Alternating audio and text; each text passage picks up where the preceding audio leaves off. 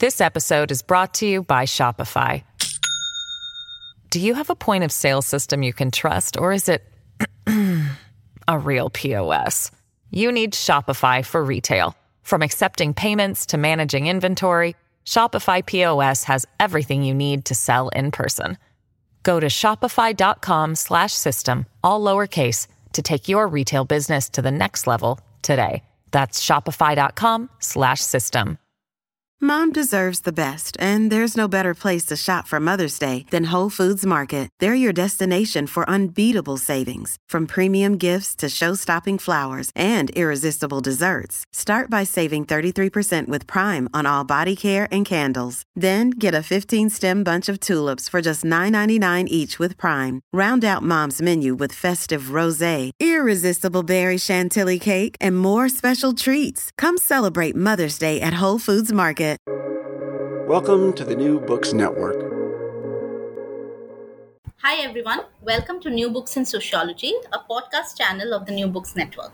I'm your host, Rituparna Patgiri, and today I'm going to be in conversation with Shrayana Bhattacharya. Shrayana is an economist in the World Bank's Social Protection and Labor Unit for South Asia. Prior to joining the World Bank, she has worked with ISST, ILO, SEWA, and Center for Policy Research on a range of issues in the areas of urban bureaucracy, social protection, and informality. She completed her post graduation in public administration and economics from Harvard University. Her writings have appeared in the Indian Express, Economic and Political Weekly, Indian Quarterly, and the Caravan. Shrayana, I'm very glad to have you here today and welcome to this conversation. Thank you so much, Rituparna. It's such a pleasure to be here. Uh, I know that you traditionally focus on uh, fairly academic books. Uh, I think mine is a part partially academic book, uh, and it's in part something else. So it's it's a pleasure to be in conversation with you well on that very note actually your book has been doing a lot of uh, rounds in social media and you know i thought that we should also listen to the sociological side of it and you know it falls somewhere within the boundaries of the two disciplines economics and sociology and something that we could also call economic sociology. So let me begin actually by asking you that what was your main inspiration behind writing this book honestly, Rituparna, it was the stories I had the privilege of bearing witness to. Um, I, because of just talking about, uh, you know, this sort of mutual fandom for uh, Mr. Shah Rukh Khan, I met all these women who are so different from me um, across the country, and it sort of connected us and it allowed me i think an entry into the texture of their emotional and economic lives and choices. And i just wanted to tell that story. Uh, i think my inspiration was the women i encountered. Um, and my other inspiration was I really wanted to write a book that would make what has happened to women in the Indian economy in particular but the sociological and sort of emotional underpinnings of what's happening to women in the economy much clearer to the reader. Because you know I, I, mentioned this in the book that the best economists know that the economy is not a bunch of soulless numbers and transactions. It's a feeling entity. And i really wanted the reader to understand and grasp the the sentiment behind the statistics that we're seeing, uh, along with a fairly rigorous and yet accessible exploration of the statistics and of the theory. And so I think I had, you know, these two sets of inspirations. One, I just wanted to, to the best of my abilities, just give the reader a flavor of womanhood uh, through these stories that I had been so privileged to be a part of, to witness, uh, you know, over a course of more than a decade and the other was I wanted the reader to get a sense of what is actually happening to the economy and how that's impacting women's sense of selfhood, um, their self confidence, their ability to just claim pleasure and um, assert themselves. And you know, explore the emotional underpinnings of economic behavior. I think that's really something that was very important to me. Did you anticipate the kind of response that the book has received? I mean, did you foresee that? you know it's it's funny uh mashallah I, you know the book won a prize which then you know you sort of take a step back and you think well wait how did that happen you know it, it's very strange um i had never honestly when i was writing it and you know i have been writing it rituparna for it's been 15 years right so in a way the time horizon is so long that you sometimes perhaps lose track of what will happen once it's out there. Um, and I never really thought about it because I just spent so much time just writing it and researching it. Um, I it's got a lot of love. I'm really grateful. I really had no sense of imagination on how the book would land. Um, I just wanted to diligently you know do my work and just put it out there. And i really had some wonderful people helping me along the way particularly my agent shruti devi and my editor shaugat dasgupta um, but the one thing that has surprised me about the reaction is how deeply gendered it is. I still notice this deep reluctance, and I hear it, you know, when I do talks or events for the book, or I'll, you know, be randomly scrolling on social media and I'll see it. And in fact, a lot of young women come up to me during events and tell me as well that uh, men seem to be very reluctant to actually think about, you know, picking up the book, getting into it. Uh, partly because of Shah Rukh and partly perhaps because it's about womanhood. I'm not quite sure. Um, the reaction has been very gendered. Uh, the book is largely being read by women. Uh, it is being read by queer communities. Uh, I don't think straight men are as strong a part of the readership, which is, it doesn't surprise me, but that's been interesting just to observe how strong that is um, in the response and the reaction. Uh, because usually, you know, nonfiction books, you know, they're quite balanced, you know, gender balanced in who's reading them. Uh, but I wonder, is it just women who want to read about women, which is really sad, right? Because I really believe the locus of all our problems with patriarchy lies with elite upper caste men.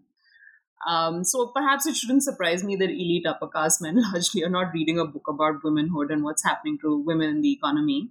But that's been very interesting to pick up. I think you're very right in that. Well, um, it doesn't surprise, but of course, you know, it's strange. Uh, so, I also wanted to know if your own location and training as an economist or a social scientist has in any way impacted, you know, your work, the kind of methods that you have used or the context that you have picked up. Yeah, you know, one thing, Rituparna, when I was writing the book, I was very clear that I did not want to write the way I know it. There's a lot of traditional journalism as well as economic writing on women in the economy. And it's very useful work. It's wonderful work. I've read it, I've learned because of it. But I've always felt when I've read it that the person doing the writing is somewhat abstracted away, right? That they don't exist. And often you don't really get a sense of what the author's dynamic is with the people that he or she is writing about. And one thing I was very clear, in fact, because of my training in mixed methods, I'm, I'm trained in qualitative research, I understand data as well. I really wanted to blend the two together to be able to tell a more vivid story and try and be a bit more honest about my own position vis a vis the people I'm talking about and how I encountered them and what was the nature of the dynamic, right? Um, and also include myself. So I, I think one perhaps uh, it was almost in revolt, perhaps, to a very staid kind of writing I see in economics in particular, where you don't really, I mean, one, I think economists write for other economists, and academics, I think, write for other academics largely. Um, but I wanted really to sort of rebel against that form of the way an economics paper or an economics text is often written. And I'm really grateful actually to many economists who've really supported the book. As you know, it's it's blurbed and you know I've been really people economists have been really generous with their time, you know, for interviews in the book um, for praise for the book. So that's been nice to see because I knew I was writing a book that was somewhat counter to the way traditional economics is supposed to be written and the economy is supposed to be written about and economic behavior is supposed to be written about. It's not really supposed to have a sense of humor, to be perfectly honest. It's not supposed to be light and touch. Um, it's also not supposed to be personal. But I wanted to blend, you know, my interest in the other disciplines in the social sciences, particularly sociology and anthropology and history, into economics. So I, I think that's one. And the other thing I do think uh, being trained in a certain way, uh, you're then also trained to make sure that the claims that are made are robust, um, that they're very detailed, they're they're clearly drawn out for the reader. You know your sources, your material, um, the fact that Indian realities are so complicated that you need to sort of you know layer that and explain that to the reader uh, I do think I'm very grateful to my training in just you know looking at data on employment, for example, in India, and I've done a lot of work in the past looking at women in the informal economy. I think I was able to bring that to the text um, because I knew that num- those numbers and their nuances quite well. You know, and you can only explain things in a easy way to a reader if you understand that material well. So I think that's been really helpful. And then there were interesting things that I think a certain kind of training encouraged me to do. For example, in the book, uh, you see I measure, you know, how much women are speaking in film. I haven't really seen that kind of measurement happen in India. I've seen it happen in other countries. Um, so that was, you know, fun for me to do and to flex my uh, the more sort of data skills that I have. Um, and so yeah I, I think for me that's the way i think economics has framed the book and the last thing i'll say is the whole book is underpinned with a kind of theory that i know academics certainly in sociology and in economics use a lot so do demographers which is intra-household bargaining theory and the idea is that when men and women start to earn additional resources outside the household um, what does that mean for dynamics of consumption, employment, nutrition, decision making within the household? And you see in the book, I, I lay this out through different chapters. I think the theoretical anchor of the book um, is intra household bargaining theory. And, and I think that is very much, had I not read that work by people like Naila Kabeer, um, you know, books on intra household economics, if I were not trained in that field, I would never be able to imagine, I think, writing this book the way I have. So I, I do owe, I think, my training in microeconomics of the household um, and everyone who's taught me uh, the fact that I was able to do this is, is, is because of that training. Right. So, again, to come back to the setting of the book, how important do you think you know the post liberalized indian economy is for tracing the story of shah rukh khan so, you know, a couple of things. One is I don't trace the story of Shah Rukh Khan. Uh, Shah Rukh Khan knows that I don't trace uh, his story in, in the book. I trace the story of these women, and Mr. Khan is a wonderful, what I call him a research anchor, a research method. Um, it sounds odd, but what that actually means is that, in fact, when I ask women about him, because he holds, I think, you know, what many of uh, many sociologists like yourself would call affect, right? Um, he holds so much. Uh, there's so many scripts that he holds about masculinity, about markets, about social mobility that then women start talking to me about other things. They're not, if you look at the book, it's really fascinating. When I ask women about Shah Rukh, they're not talking about him, they're talking about themselves and he becomes this really beautiful way to archive oral histories because women remember where they were when they saw a certain film when they saw a certain interview there are specific films or specific songs that they turn to when they're feeling disappointed because they're being rejected in the marriage market or the job market and so in a way Shah Rukh Khan allows me to tell you know it's it's inverted the book because I'm not telling a story or a, a timeline of Mr. Khan in fact uh, Mr. Khan's icon allows me to construct and better deep dive into the timelines and stories of these women um, in the book. And I think what's what's useful, I, I think what was fascinating to me is that I don't think I would be able to do this with any other icon. Um, I don't think, for example, I could imagine telling a story about Bengali masculinity through the fandom for um, you know, Mohan Bagan, for example, as a team. But I, I think there is something about Mr. Khan's icon that is particularly female oriented. He's a women's icon, not a feminist icon, as I say, because of the films he's done, the things he says in his interviews. And I think going to your question, I think he captures a very important moment in our country's economy when we marketize much more and we liberalize. And what that means is, for example, all these women in the book they talk about interviews that he's done and you know the comments he's made about women in the in the workplace women's safety um, the way he talks about the women around him be it his co-workers or his wife but the reason we all had so much access to him speaking is because of liberalization. He was the first actor who came into the scene after there were so many satellite channels that were opened up with telecom reform, right?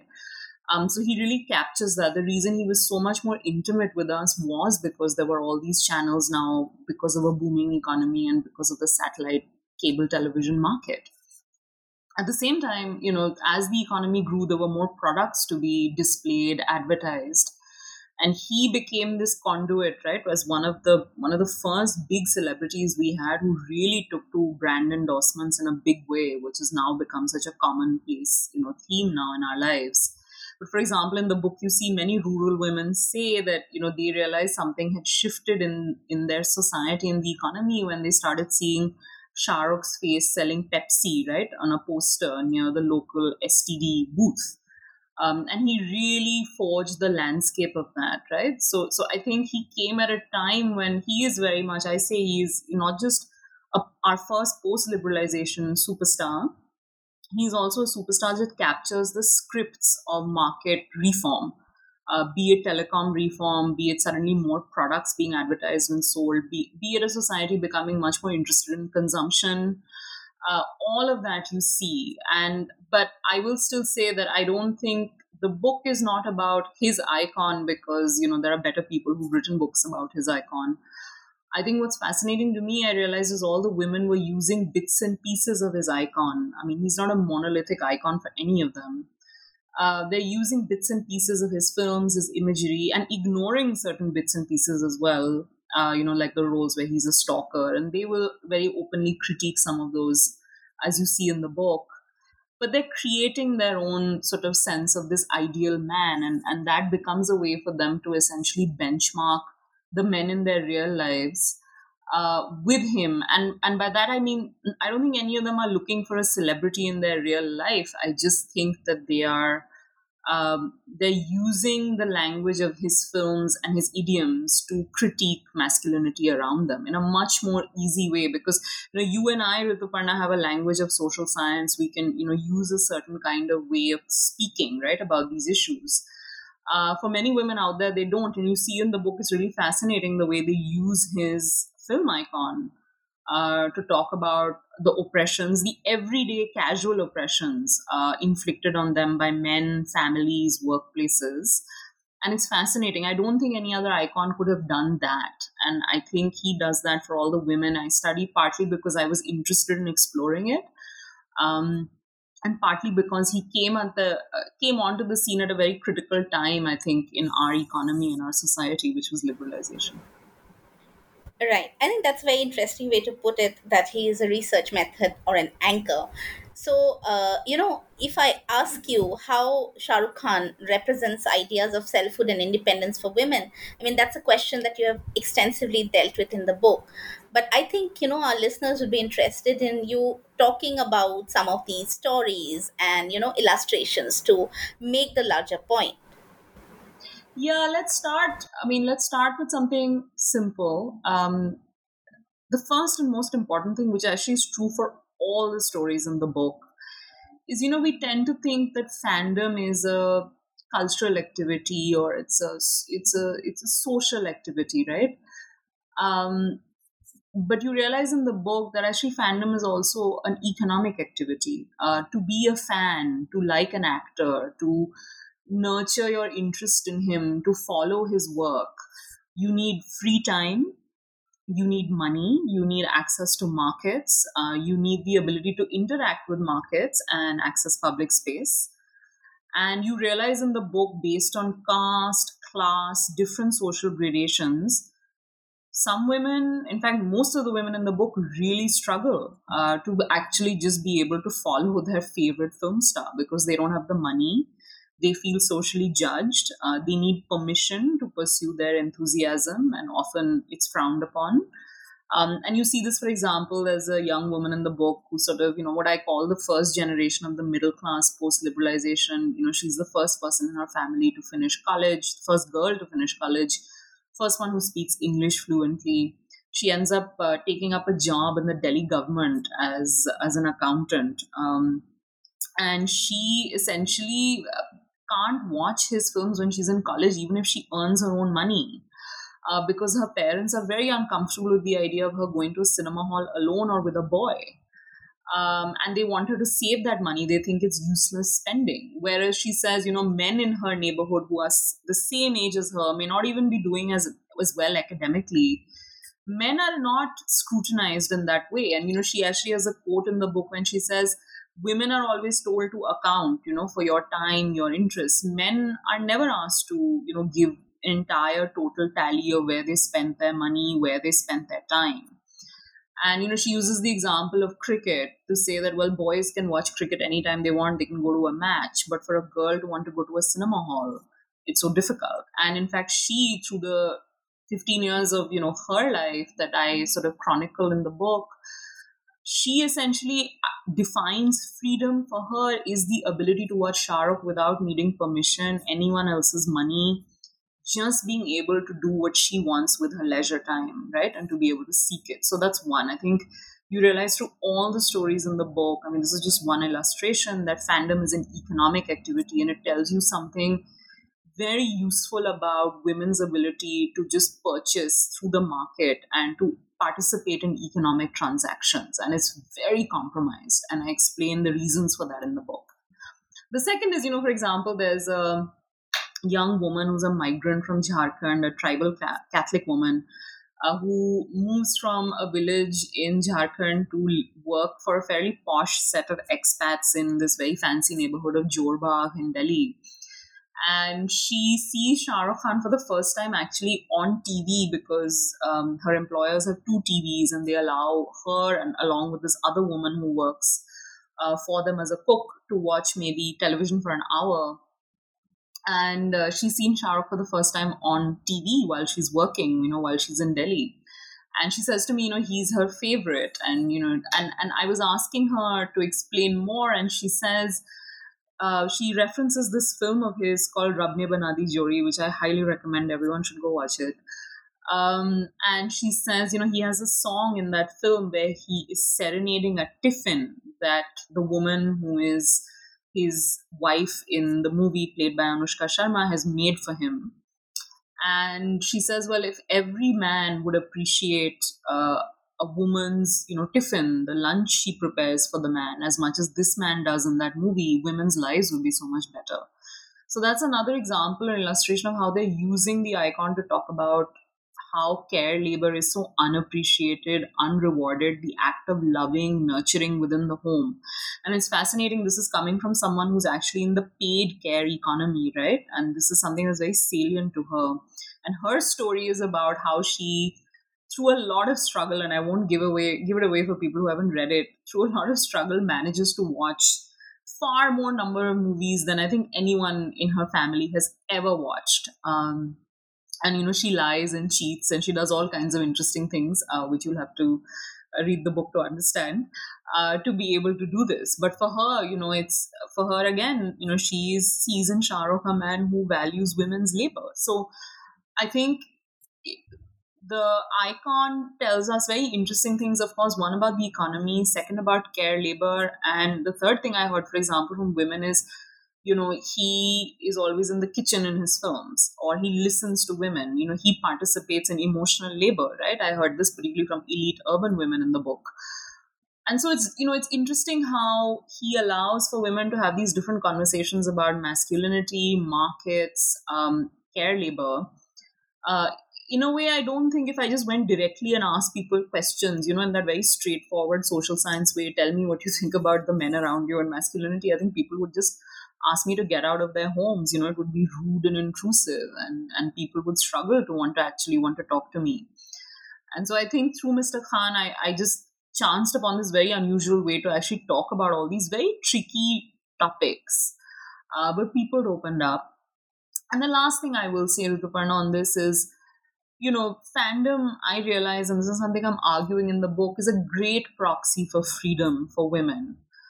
Um, and it could be different things, you know, it could also just be if a woman enjoys going to, I don't know, a mela, um, that could be a proxy for freedom. But for the women in the book and the way I choose to structure it, your ability to just go watch your favorite actor, to enjoy it, to claim your joy, claim your pleasure unabashedly, is a very important measure of our quality of life and our freedoms. And you see how compromised these freedoms are in the book. I mean, it should horrify us that something so simple for people like you and me, right, uh, to just Google a song of Mr. Khan's is so difficult for so many women in our country to do. And I, I wanted to sort of leave the reader with that question of, you know, this is if, if access to leisure and pleasure and joy is so difficult, um, you know, what kind of society do we really want to build? Surely we want to build a society where everyone can claim their pleasure. But it's very hard and it's very particularly hard for the women that I chronicle in the book. And yet they're undaunted. So I think, in a way, when the book is desperately seeking Shahrukh, no one is seeking a celebrity, as I mentioned earlier. I think everyone is seeking the ability to just laugh and smile, right? And have fun, and to have the economic space to do it, the social space to do it. Um, and you see in the book how these women work very hard in very quiet, unusual ways um, to seek that freedom. Uh, so they are all able to achieve it uh, with a fair amount of struggle. And I think the book just documents these choices and struggles over a very long period of time. This episode is brought to you by Shopify. Do you have a point of sale system you can trust, or is it a real POS? You need Shopify for retail. From accepting payments to managing inventory, Shopify POS has everything you need to sell in person. Go to shopify.com/system all lowercase to take your retail business to the next level today. That's shopify.com slash system. Right. I think, yes, of course, your book is also an excellent commentary on how women spend their leisure time in India. And uh, you address these ideas of fantasies and fan culture, as you just said, that it's also an economic activity, especially from a woman's perspective.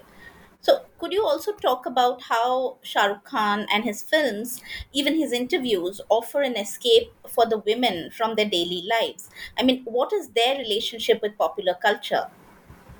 So, it's very class and caste specific.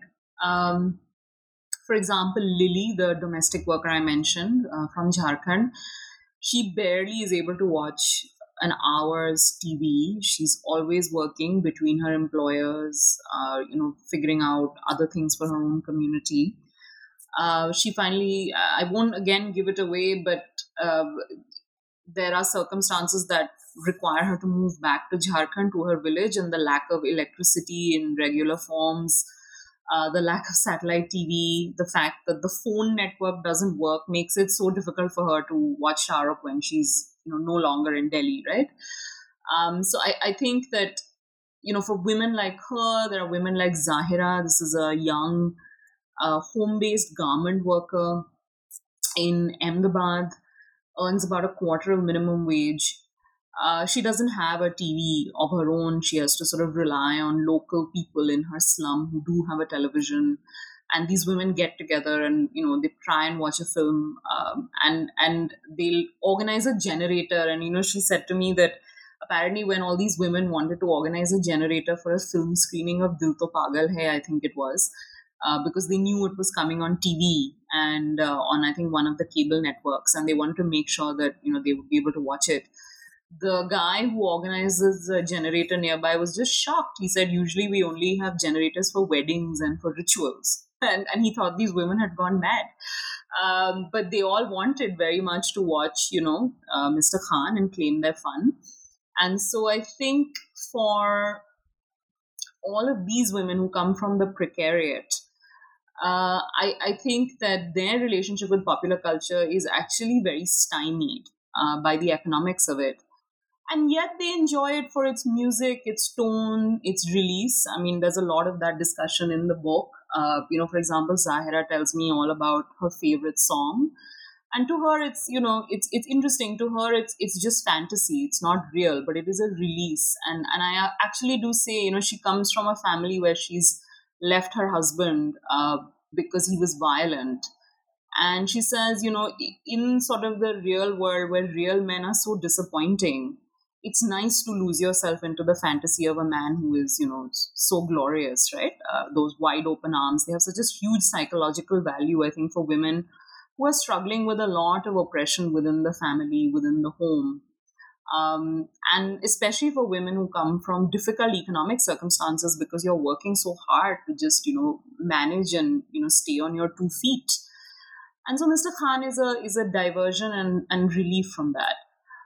But if you start to move, for example, towards the the new middle classes, right? The women I mentioned, the accountant, there's another young woman called Gold. These are all women who are first generation to study and work outside the home and their families, and their families are not particularly happy about it. Um, for all of these women, you know, I, I mentioned this in the book, they're all faced with what I call a hidden tax, and this is drawing on work of economists that you know each time these women start to depart from very traditional notions of good womanhood right who should marry within the caste stay at home take care of the kids prioritize ritual and caregiving over trying to like you know have adventures outside of your own uh, state or city or home.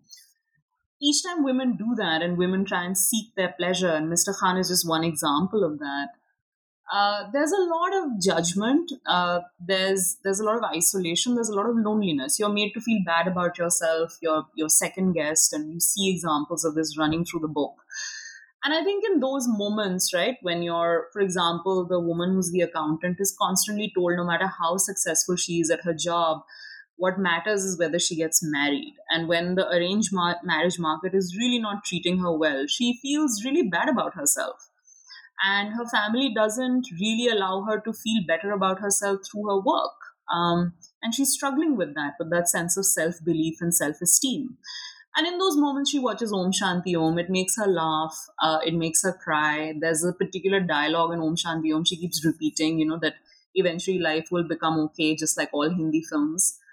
Um, and I thought it was really, it's quite poignant the way she turns to these images when she feels so taxed. There are similar stories for Gold in the book as well.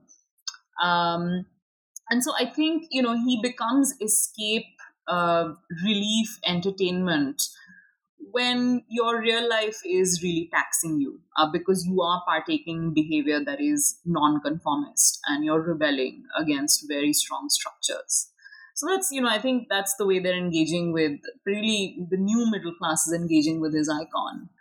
And then the elite urban, you know, English speaking families, you know, typically Brahmin women, um, very much women like me. There's a woman in the book called Vidya who's a Tambram IIT engineer. For people like that, I think he really represents this story of rising without network wealth, right? Um, this idea of a man who made it without any connections um, in the industry and really sort of fought to you know push himself. I, I see that that sort of you know this this resonance of his lack of network wealth to become you know so successful as he did he really is our idea of making it right? Without knowing anyone in the film industry and not coming from a film family. That resonance i noticed is very acute among sort of the more educated urban um, the aspiring middle class as well as the elite. When i start to go really down the chain economically i think i don't see i don't see those conversations about nepotism and you know his network wealth and how he made it on his own as much. I think there are people the women at least i encounter admire him for very different scripts of being a tender kind man because i think they're inhabiting very violent landscapes. Uh, but as you start to go up the economic as well as educational echelon, you start to see this idea of a lot of women will say, well, we really admire him because he made it. And I think across all classes, they're all connecting with his image because they feel like he listens to women. And as I mentioned, I measured how much women speak. And even in those soppy, silly, regressive films, Uh, and you know, it's fascinating how rural women in particular view those seemingly regressive films very differently. And I won't give it away again. I think people should read the book to understand, you know, what I'm saying. Particularly DDLJ, which you know, that whole decision of them not running away. Uh, people like you and I, Rituparna, may look at it as being fairly regressive, but there are others out there who see that scene very differently. But I think for a lot, all these women cross class, they just appreciated the fact that he played men who listened to women, who had time for women's words, who didn't dismiss women's experiences. Um, not only in his films, but also in the interviews, the way he talks about womanhood. He actually went on Simi Garewal and said, I think I have a lot of woman in me. I don't think very many actors were doing that uh, at the time that he did. And I think a lot of women cross class appreciated those utterances. So I think he again, not a feminist icon, but certainly a female icon because of the way he presents himself. But I do think all these women are engaging with his iconography very differently based on social gradations and, and where they are on the sort of class caste pyramid. Right. Again, very interesting, of course, and it was so, uh, you know, pleasurable listening to you. Uh, I also wanted to actually know if you know the stories of these women that you describe and their love for Shah Rukh Khan allows us to understand the relationship between the rural and the urban. Yeah, you know, it's very interesting. I think the best example of this, where I think I really get into it, is the story of Manju in the book. She's a, again, home based garment worker uh, living in a Muslim majority district of Rampur in UP. And she lives in a village where uh, women are not really allowed to be out and about. Um, there are very strict controls on women's mobility and, and some emphasis on seclusion. And uh, you see that as the economy grows and there's more connectivity, and, and I mentioned, in fact, the roads that connected uh, you know, the highways of Bareilly that connected Rampur to Delhi better. It became quicker for people to actually move in and out of cities. Uh, she has cousins, you know, male cousins who go on joyrides on bikes, right, all the way up to different cities, uh, you know, be it Noida or different parts, right, of the NCR. And as a woman, she cannot do this. And you see in the book that her and all her female friends they get together and they're very upset that you know when will we get to go to the malls and when will we get to see the cities? And i think it tells you a very interesting story about the rural urban transmission right through roads um, and what's happening to women's aspirations.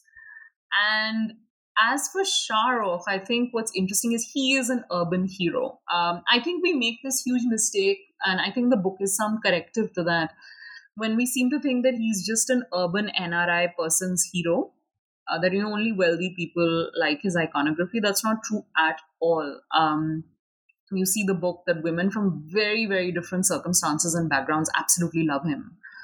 Um, and what's fascinating is that to all these women, he represents a man that can now exist in cities. You know, like for example, there's a uh, the woman I mentioned, Zahira, who's the garment worker in Ahmedabad. Her daughter she believes that she needs to move to a city to find a man who's more evolved. Uh, I don't think she's expecting to meet Shah Rukh. No one, you know, that's not a real construct. I mean, it's something that, you know, the actor has created. He's not a real person. Um, but she wants to meet more, you know, perhaps more liberal men, or she wants to have different experiences. And she knows that the only way to do, place to do that is the city.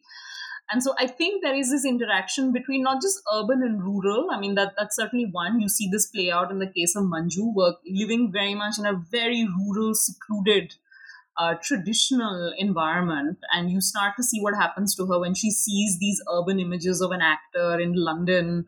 Uh, on the tube and um, you know being very urbane right and and um, I, you see a set of interactions and aspirations that that unlocks in her and a set of behaviors and again i won't give it away uh, which are quite remarkable. And i and i think there's that transmission right of urbanity to a rural audience. Um, and at the same time there's this thing about him being this kind of new city person. Um, you know like one woman said to me that earlier you know you could find good men in fields and factories but now all the good men are in cities like just like Shah Rukh and so there's this idea of wanting to migrate for adventure And, you know, we know we live in a country where it's very hard for women to migrate without marriage, right? Women migrate for marriage largely. And yet you see all these women in the book who are really keen to perhaps migrate to a, to not just, you know, a city, but sort of a mega city like Bombay or Delhi where they believe men like this exist. Um, and some of them are able to actuate those ambitions. So I, I, I, do think that there is a link there. I mean, one, because of the men he typically has played, um, and B, because I do think he relayed these messages of market reform and what was happening in cities to large rural audiences as well. Right. So, uh, taking a detour from you know the rural and the urban, one of the sentences from your book that actually struck me and has stayed with me is that you write, and I quote, is singlehood of women a legitimate feminist grievance? Well, could you explain what it means, and if you have an answer now that you have written the book and you know you have gotten so much response to it? Um, so the, the line is actually is not having a boyfriend a legitimate uh, fe- uh, feminist grievance I was being tongue in cheek in that line. Basically, that, that chapter is about a set of very posh women I had interviewed and met um, who really have no economic frictions in their lives. Um, these are women who are highly aspirational, highly privileged, um, and yet they operate in romantic environments where you realize that being a professionally ambitious woman will hurt you in your romantic prospects. Um, you know, men, I think what they were all telling me is that men aren't comfortable with women who are as economically successful as them. And by men, I mean, again, these are largely upper caste, posh, elite men. Um, that, you know, while we have the veneer of modernity, and I think it is Dipankar Gupta, right, who talks about mistaken modernity. I really like that phase. I love that book um, I, I, think it's it's precisely that, which is that while it has the veneer of modernity, um, if you scratch the surface, as any woman who is inhabiting sort of you know very posh environments in Delhi will tell you, or you know in many cities, is that there's a lot of social control exercised on women through gossip, through uh, making women feel isolated and lonely. It's really difficult for single women to find housing to live on their own, for instance, right? So you always, you know, there's this script that you must pair up with a man and, and a suitable man. And I think all of this is much, much more acute uh, nowadays amongst our elite society. And I think in that world, what I think the woman who I had interviewed was saying to me was that, well, sometimes I wonder that by being professionally ambitious, have I just completely, you know, sort of priced myself out of the mating market. Um, because she says, you know, none of the men that she would be interested in would be interested in her. They'll often date people, women who are not as challenging, right? And who are much more flexible in their ability to switch time, right? They can focus on being a mother on or giving this man support. Um, and I think the other part of this was that a lot of these posh women were saying to me that, you know, while women have really evolved in what they want to do for themselves, their scripts and beliefs around the world about the role of women in society. Men are yet to adapt. And, you know, the data in the book shows that men barely spend time in the kitchen. We are in the bottom five of the, the world when it comes to men supporting housework. Men don't, are yet to completely, and again, when I say men here, I do mean elite upper caste. It's that upper class of men are yet to sort of acknowledge that the world doesn't center around their economic flourishing. Uh, that perhaps they need to be supporters of women's economic flourishing and personal flourishing uh, outside the home is something actually I think a lot of men are struggling with. And we have a crisis of elite masculinity around that. We see it in our politics as well. I think uh, we're becoming very conservative in that world. And I think in that world, this woman is saying, the fact that I can't find a partner is that actually a feminist grievance? I I would contend it's not a it's perhaps not a feminist grievance. Uh, it's a grievance. I think it's also a grievance of this crisis of masculinity, uh, this crisis of men who seem liberal on the surface, but actually, when it comes to their actual behaviors, aren't. They aren't able to put women ahead of them in certain decisions um, and men who don't show up in the kitchen, for example, despite however many lectures they may give on being liberals on you know outside in the world.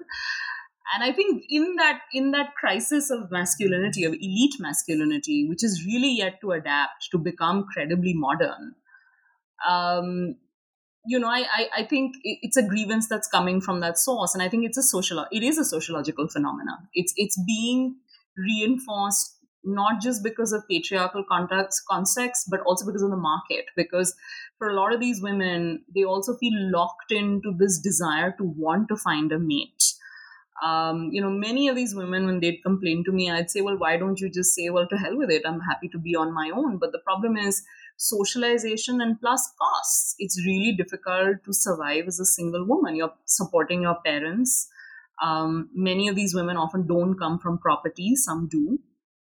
Um, and I think for a working woman who is even elite, finding, you know, as I said, housing or credit markets or programs that support you and that make you feel safe is very difficult. So in that world, you feel locked into this mating market. And I think uh, I don't know about a legitimate grievance because it's not, you know, my. I mean, I think all grievances are legitimate, uh, but I just I think it's a it's a grievance that is worth studying very carefully. I, I think we're very quick to dismiss the sort of romantic aspects of the economy because the economy is shaping our love lives uh, and patriarchy is shaping our love lives but the economy is is as well in in women's limited access to independent income i contend for example amongst our elite if more and more women and i see it around me if more and more women said well i can just be on my own and i can live safely on my own I wonder how many of them would then end up marrying or partnering with these men who are, you know, man children. Uh, I think we would actually have a serious crisis of marriage then. But we're not there yet because the economy will not allow for it. And so I think it is a it is a grievance that is to me worth an analytic attack and a close one. I think there's something very interesting going on there. Um, and yeah, I think that's as much of an answer as I have to it. Right. So, last question. Of course, the book has, with good reason, been in news for its contribution to studying single women and their lives. So, do you think that, as you know, probably even if you know the economy doesn't allow it, as you just said it, uh, but more and more women realize that probably marriage is not the only answer to you know their problems uh, the importance of these works will only increase and you know what is the future scope if you see any yeah, you know, I wrote this book very much to comfort sort of the version of me in my late 20s and early 30s who believed that if I were not marriageable or if I were not partnered up, that there was something very deviant and wrong uh, about me. And it was affecting my self esteem. And I know that I'm not, my experience is not unique. It's very common. Uh, and I really wanted women to realize, in fact, there is a shared sisterhood of all of us cross class, cross caste, uh, women are feeling this way. Uh, there is something going on in our society about a sense of isolation. Women are even feeling isolated within marriages, and you see that in the book.